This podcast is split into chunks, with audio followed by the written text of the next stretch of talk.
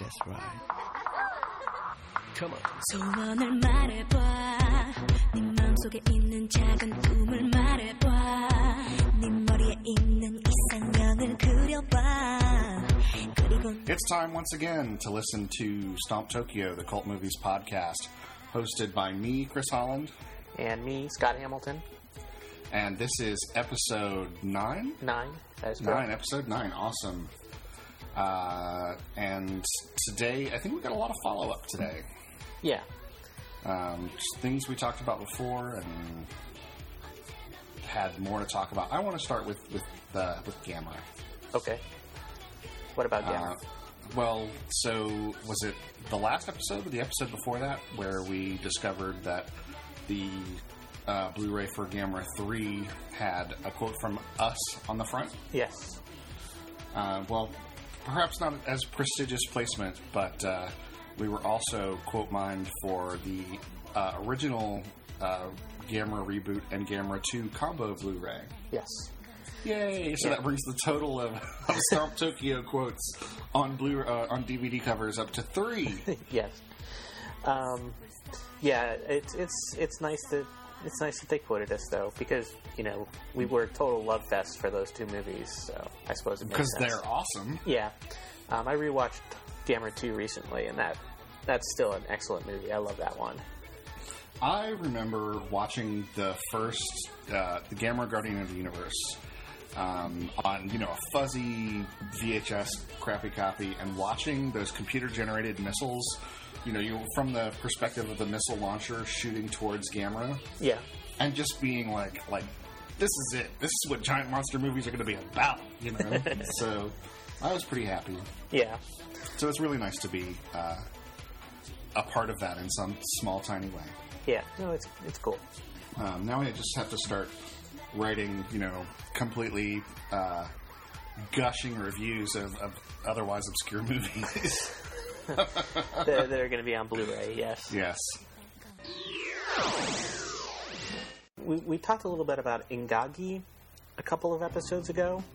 Is it Ingagi or Ingaji, or does no one know? I no one knows because knows. It's- because nobody's seen the movie. Yeah, and it was a silent movie. Um, Even better. yes.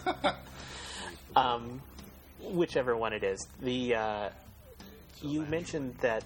Well, I mean, one thing that we meant, that I mentioned was that it, the movie actually got sued uh, for pretending to be a documentary when it is when it is not. Correct. in, in kind of a, a way that wouldn't be so much of a problem today. Um, but you want to bring up the example of catfish. I did. I, you know, we talked about Blair Witch Project last time Yeah. and how everybody pretty much knew that Blair Witch Project was was fiction, except for morons.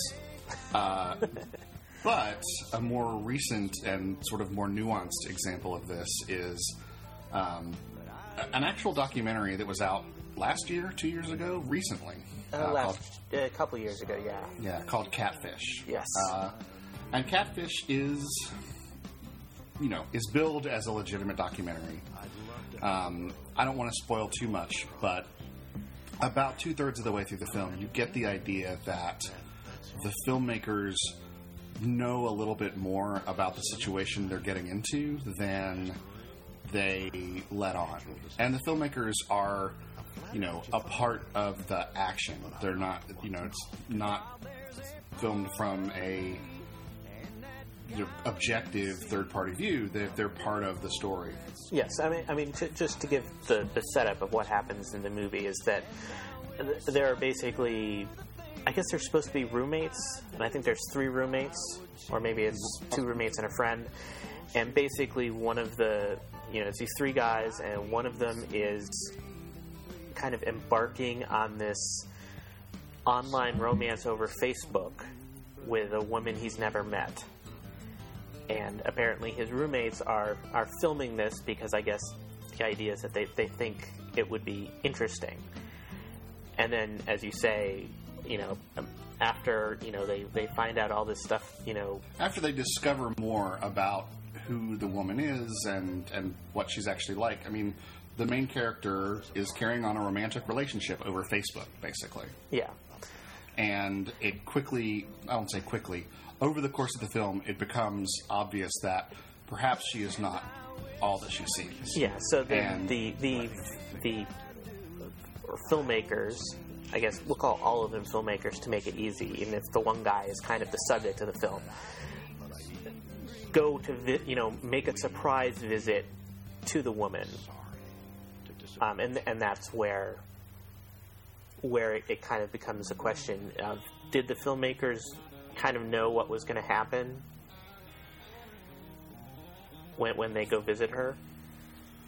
Um, Yeah, it's the the other part of the film that's a little fishy is the the final scene where um, a, a tertiary character sort of wraps up the meaning of the film in a, a very cute two or three minute little speech, and it's I think I like a lot of people came away fe- from it feeling like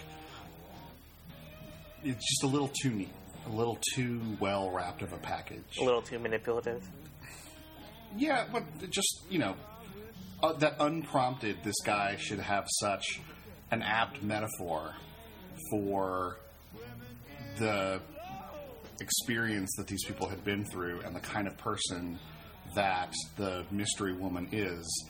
It, it just seems a little too too neat. Yeah. Now, if you watch the, the DVD for this, you will see that there's, you know, a very long um, discussion by the filmmakers on how much they knew or didn't know, and they protest their innocence to the skies. Really. Okay. Oh, yeah. Oh, yeah. Uh, uh, at the end of the day, I don't think I really care. but it does prove that, you know, there's some room left in filmmaking for, you know, for that sort of deceit. Yeah.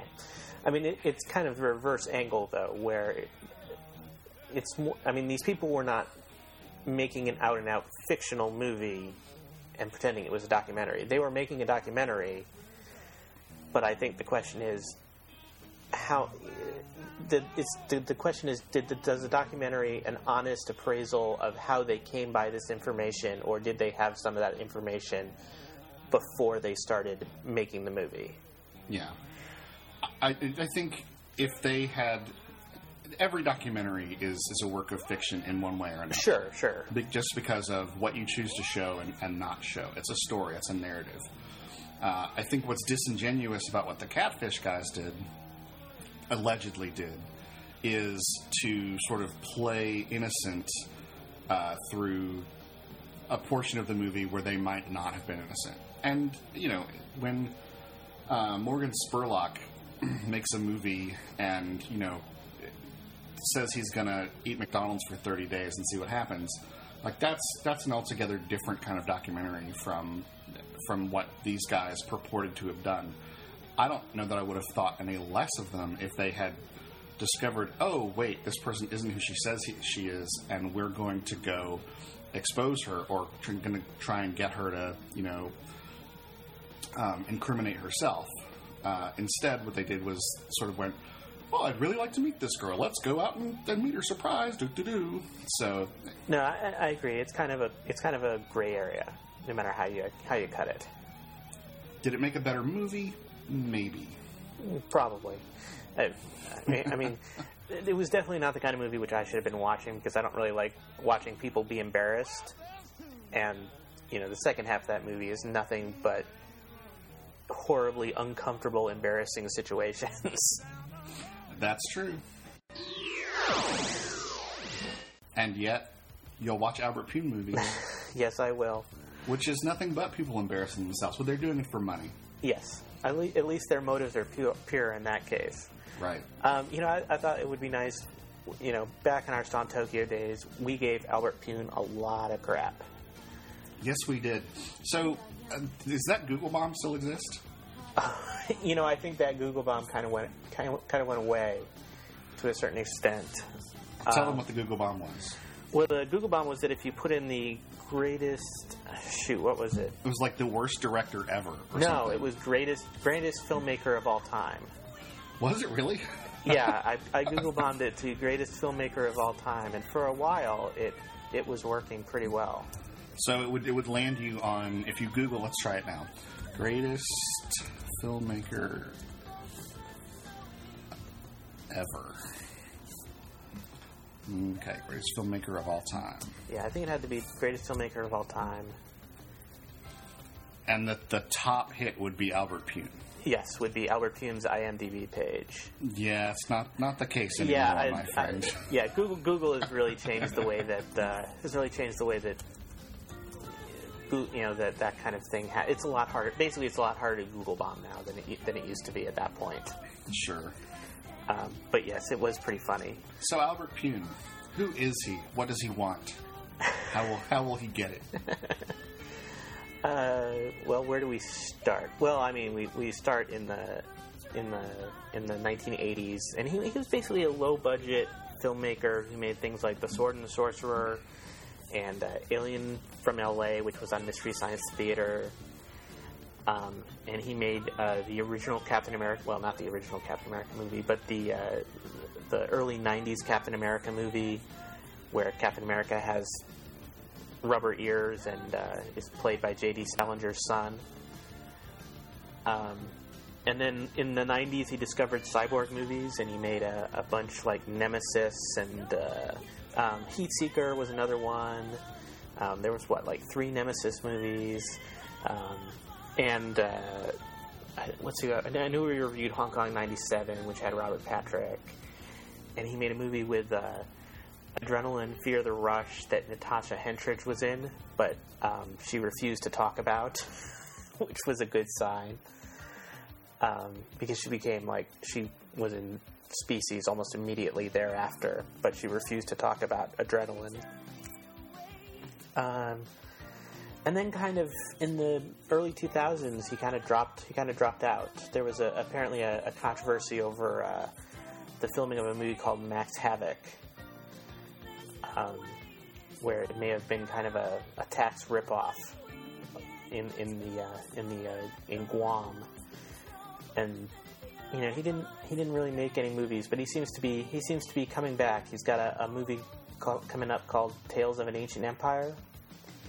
I don't know that it's out on video yet, but it's a sequel to Sword of the Sorcerer.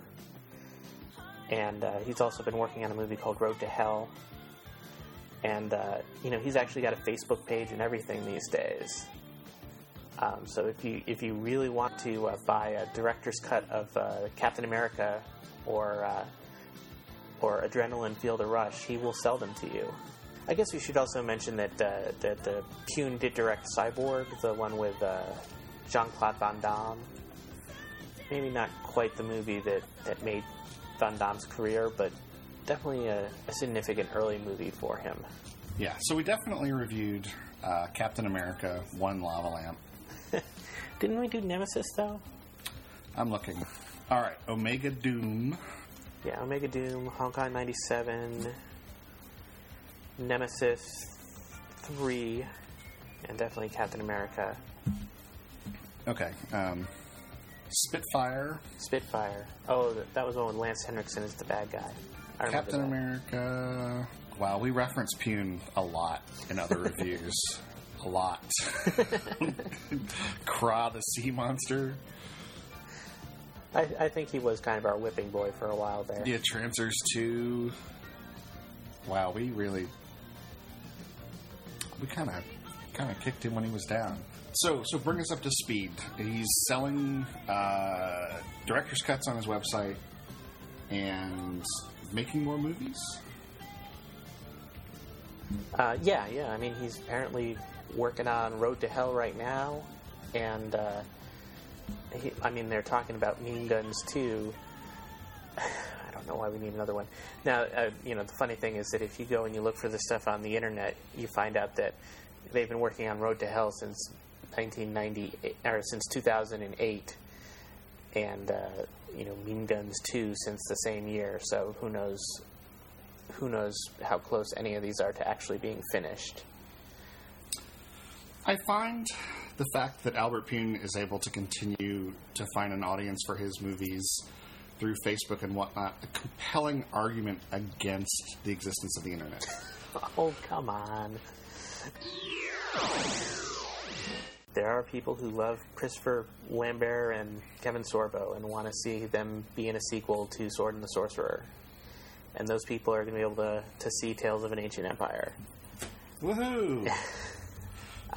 I'm probably not going to be one of them, but, you know, there you go. so Kevin Sorbo, like he did Hercules, he did, um, what was that? Uh, Andromeda, I guess it was. Yeah, he was on Andromeda, and then he made he was in a couple of movies. What was one of them? A Black something, the one where he was a trucker, and he was in uh, Kull the Conqueror. He was in the OC for wow, a couple of years, seven episodes worth. Um, and he's made a crap load of movies. Yeah. A crap load of movies. Very low budget movies, though. By and, And and he's been like in one episode of a jillion uh, TV shows, uh, video games, TV movies. God of War three as the voice of Hercules. How about that? yeah, Wait, there's a TV series called Don't Trust the Bitch in Apartment Twenty Three. no. How did I miss this? Where are you seeing that? I want to see it. It's it's well, it's it's Don't Trust the B dash dash dash dash in Apartment Twenty Three. What year is it? TV series, 2011. Let's find out what this is about. See, this is the part of the show where we just sort of wander the internet. Yeah, apparently you're looking at something different than what I'm looking at, but uh, that's okay. Centers on Chloe, a New York party girl with the morals of a pirate who bullies and causes trouble for her naive small town roommate June. Krysten Ritter, Dreama Walker, James Van Der Beek as himself. Is this a is this a TV show or a TV series, 2011. huh? Uh, yeah, season one, year 2012. Okay. Um, I don't know how you make a whole series out of that, but uh, Oh, come on. They made uh, production company ABC Studios. Where where is this airing?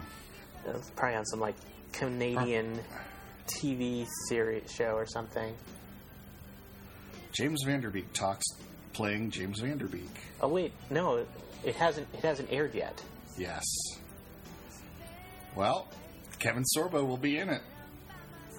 What the hell? no, this, they're, they're saying this is gonna this is gonna premiere next month as a compliment to Modern Family. Are they on drugs? Yeah, it's going to play on ABC. That's insane. Heck yeah. Wow. It's going to be awesome. I'm not going to watch it, it's going to be awesome. Rosalind Chao, Uh, the last time I saw her was in, God, Deep Space Nine. oh yeah, yeah. The, the entire run of which is on uh, Netflix now, Netflix streaming. Oh really? That's cool. God, I, I don't think I could tolerate that. Um, yeah. Wow, that is that is something else. Mm-hmm. Mm-hmm. Wow, she's been in a lot of stuff too. I mean- right, see, this is we're just wandering the internet again. Let's. I think if we have nothing else scheduled to talk about, we just need to wrap it up. Uh, sure. Just one other thing. Do you watch Modern Family?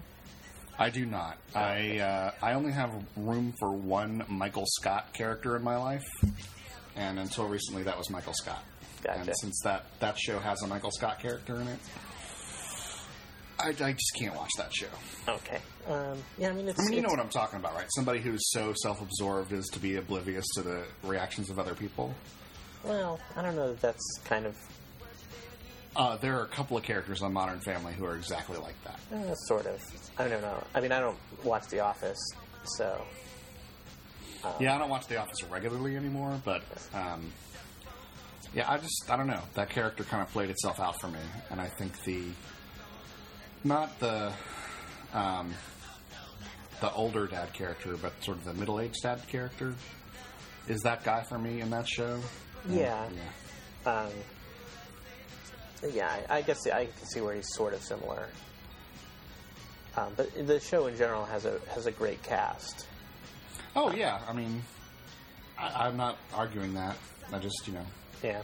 only have so much room for for watching anything. I mean, I, I, I not to go into the I'm an old man, get off my lawn territory again, but you know, the kids get to bed by seven thirty-eight, and then I've got you know basically ninety minutes before I collapse. So I try and fill that ninety minutes with something you know that I actually really truly enjoy watching. I'm, I'm just kind of curious that they're going to take their that they're going to take Modern Family, which is their kind of flagship comedy now right now on ABC, and pair it up with something called "Don't Trust the Bitch in Apartment 23."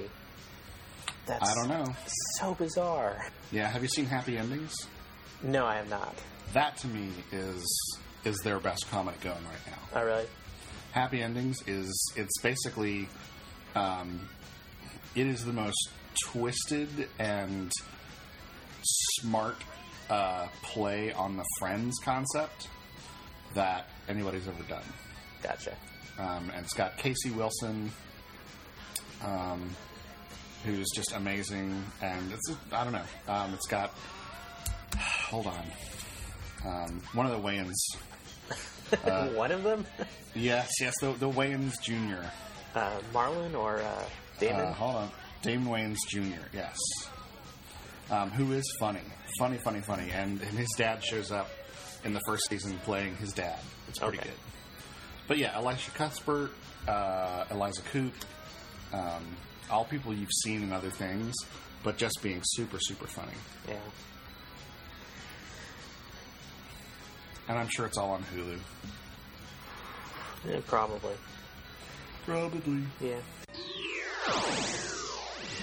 Well, let's get back to one more quick B movie thing. So last night I decided to watch uh, Murders in the Rue Morgue, Okay. um, the 1986 version. You know, speaking of everybody in it was somebody who who we recognized um, because it stars George C. Scott as Alexander Dupin. Um, but then it's got like uh, Ian McShane before we knew who he was is in it. Um, Val Kilmer is in it for some reason. I mean, Okay. Where is 1980 in 1986 in comparison to Top Gun? That's after Top Gun, isn't it? I don't know. I, I think it's like right on the, the cusp there. Yeah. No, Top Gun was the same year, so maybe it Yeah. was maybe it was pre-fame, pre-fame Val Kilmer. Um, you know, the kind of the it just struck me that the problem with Murder in the Rue Morgue is that everybody knows the ending. I mean, like, how do you how do you make a uh, an interesting movie out of out of that? I don't know. because I, I I can imagine that anybody who would care enough, you know, already knows who the, the who the killer is. You know, big spoiler: it's a it's a monkey. it's an orangutan, um, and it, it doesn't. And you know, it, as much as as influential as Poe's story is, it doesn't really make sense that it's a that it's a monkey. Um, I, I don't know, Scott. I, I, I'm not exactly sure that everyone knows. yeah, but uh, You know, I mean, especially in the 80s. That may be, but I just think that everyone who would actually sit through it, who would sit through that much, you know, Americans and pretending to be French people in the 19th century, you know, if you're going to sit through that, you probably already know that an orangutan is the killer. Don't you think? Uh, No, you don't think so? I, honestly, I couldn't say. Yeah. I mean, number one, it's something that's in the, the public domain, Yeah. so you don't have to pay anybody for the rights to it. Well, there, there's that, sure. Um, was it a TV movie? Yeah, it was a TV movie. Okay, so there, there you go. Like in the in the seventies and eighties, you know, television channels had to have something to air, and you know, TV movies were it. You know, original TV movies were the the way that you sort of had something new and fresh to offer your audience, and you just pumped them out. It didn't matter how good or bad they were. It just mattered that they were, you know, cheap entertainment that nobody had seen before. I, I guess. I mean, it just struck me, you know, it's that the whole movie was basically treading water until the revelation that it's that it's an orangutan, and you know, so kind of the way they tried to add some stuff is by having Dupin be kind of a curmudgeon who's who's who's trying to avoid the world, and he has a daughter, and his daughter's fiance gets accused of the murder. So that's kind of how they add try to add an hour of material at the beginning of the movie, so that something is happening other than just Dupin So- figuring out it's a monkey. So Val Kilmer plays the orangutan. No, no, uh, Are you sure? yes, Because if I, you know what, I have lots of respect for Val Kilmer actually, and I think he could pull that off. You know, of, I will say it was a, it was a surprisingly good orangutan suit they used at the end. Not necessarily realistic, but but pretty uh, pretty good looking. And and luckily they never try to actually show the the orangutan doing anything. So like whenever it attacks people, it's from the orangutan's point of view. Because having the guy in the monkey suit strangling people would have been way too goofy. I don't know, man. Yeah, I mean That's even- your it's your homework for next time is to Yeah. uh, research the origins of the TV movie Murders in the Rue Morgue. More or less unneeded than Don't Trust the Bitch in Apartment 23. less needed probably but uh, because you you really know think James Van Der Beek needs the uh, the vanity vehicle? yes well you know Pacey has his own TV show so why can't uh, why can't uh, Oh, Pacey's TV show is good. yes I think it's fair to say that he has he has graduated beyond the Pacey days. yes you're probably right I should Of all the people on that cast, you know, the one who who can stake the greatest claim, okay, second greatest claim to being a legitimate actor, uh, who would be first Michelle Williams. oh yeah, that's right yeah that's Yeah. right she was on that Yeah, and she's done amazing things in this last year. yeah yeah yeah no, last couple absolutely of years. yeah Other absolutely than than you know having horrible tragic things happen to her. And that um, too but um, But no, she's made some great great movies. yes Um, but yeah, that guy, and we'll bring it back around to the, you know, genre cult thing. Fringe is probably so far, from a story point of view, the series that has come out of the J.J. Abrams, you know, uh, fold with the most integrity. yeah You know, I mean, Lost absolutely just lost it. No pun, pun fully intended, I guess. After like the fourth fourth season, something like that. Um, the the ending, the, the final season, at the very least, was just utter garbage. no, I didn't mind it but Whatever. That show went off the rails so hard. Like I was so confident in what they were going to do with like they've got the ending in mind. They know where they're going. You know they've got they know what's going to happen. And the ending was such a disappointment. Um, I just hope they don't do the same thing with Fringe. If it turns out that you know in Fringe the the fairies from space are going to come help out, no. Uh-uh. Um, I, yeah, I mean, it's not really clear if Fringe is going to get picked up for another season, so I'm kind of afraid that we're going to have another one of those series where they're going to kind of end on a cliffhanger rather than resolving. Damn it. Yeah. Um, which is always, I think, too bad. Um, or, you know, maybe they'll find out in time and be able to, you know, be able to write the last episode so that so that we get some closure. I don't um, know. I, I it's a toss up between whether I prefer having just the cliffhanger or whether I prefer having them rush a closure episode. You know. Yeah. Well, yeah. I, e- either way, it's probably going to be disappointing. So Thanks, thanks for the bring down, man. Appreciate it. I do my best. Grr. What's the point of being J.J. Abrams if you can't, you know, can't can't force the network's hand on stuff like this? Just one more season. Give us one more season, and we'll wrap it up. We promise. Yeah. Or a mini like why why can't we do things the British way, where it's like you get uh, you know six episode runs, and if you can do something with that, great. Um, but if if it doesn't work out, you know nobody spent too much money and time investing. Yeah. No, that's just not the way that, that we're set up. Though, you know, HBO and, and Showtime are getting more and more like that. I mean, uh, you know, Game of Thrones was only 10 episode seasons, Right. um, which I think was probably for the best. You know, it meant they could spend more money on fewer episodes, and those episodes looked great. Yeah. And they didn't really uh, didn't really have that much padding, which was nice. I just want to know when we're going to see a second series of Jekyll. I don't think you're ever going to see a second series no, of me Jekyll. neither. But I can I can hope. Getting getting more episodes of Sherlock is about as close as I'm ever going to get to that. I know. Probably. Yeah, I don't think that Steven Moffat has any intention of revi- revisiting Jekyll, which was it was a great series. um, you know, and obviously, again, the ending was kind of that. You know, it could be the ending, and it was kind of a cliffhanger, um, kind of kind of deal. But yeah, I don't think anyone's talked about it going back to that. Well, he's got Doctor Who. What does he need Jekyll for? Exactly. He's got Doctor Who. He's got Sherlock. He's plenty busy. Yeah. Oh, so long as the episodes keep coming. Yeah. Um, I don't know when the next Sherlock is coming. Oh, I thought it was scheduled, uh, but I, I I couldn't swear to that. Mm, no, I don't think so. I mean, uh, I think they've talked about doing it, but uh, you know, both Martin Freeman and uh, Benedict Cumberbatch are uh, are pretty busy, so um, it you know probably won't be till 2013 in, in any case.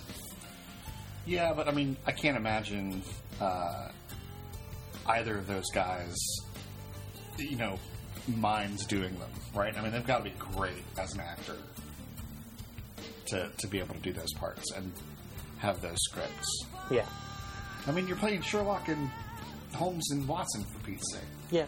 Oh no, no. I mean, I, I, I it's you know not going to be any lack of will on their part. It could be a matter of them becoming so highly in demand that the BBC won't be able to afford them anymore.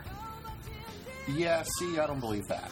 I think it was. Uh, I can't believe I want to quote Will Smith, but um, I think it was Will Smith who's, who said that um, when all parties involved really wanted to do a project, money is never the the limiting factor. Yeah. Um, So you know, we'll see. We'll see. Fingers crossed. Yeah. Well, if Benedict Cumberbatch moves to Los Angeles, then uh, then you'll know it's over. Thanks, dude. Watch them move this series to L.A. well, they're talking about that though. There's apparently an American Sherlock Holmes series coming up that someone has Yeah. ordered, the pilot for called Elementary. yeah, um, and apparently uh, BBC isn't isn't too happy about it. Yeah, someone at the BBC isn't too happy about it. But Sherlock is actually played by uh, Jonny Lee Miller. I think that's the guy's name. Yeah. Yeah. Um, Jonny Lee Miller was in the Frankenstein play with Benedict Cumberbatch uh, that Danny Boyle did, where essentially the two of them would switch roles every night. So w- one night Benedict Cumberbatch would be playing the monster, and Jonny Lee Miller would be playing the doctor, and then the next the next night they'd switch, um, which sounded really fun. Um, plus, it meant that people would probably want to buy two tickets, so I'm sure it was great from that perspective. Yeah.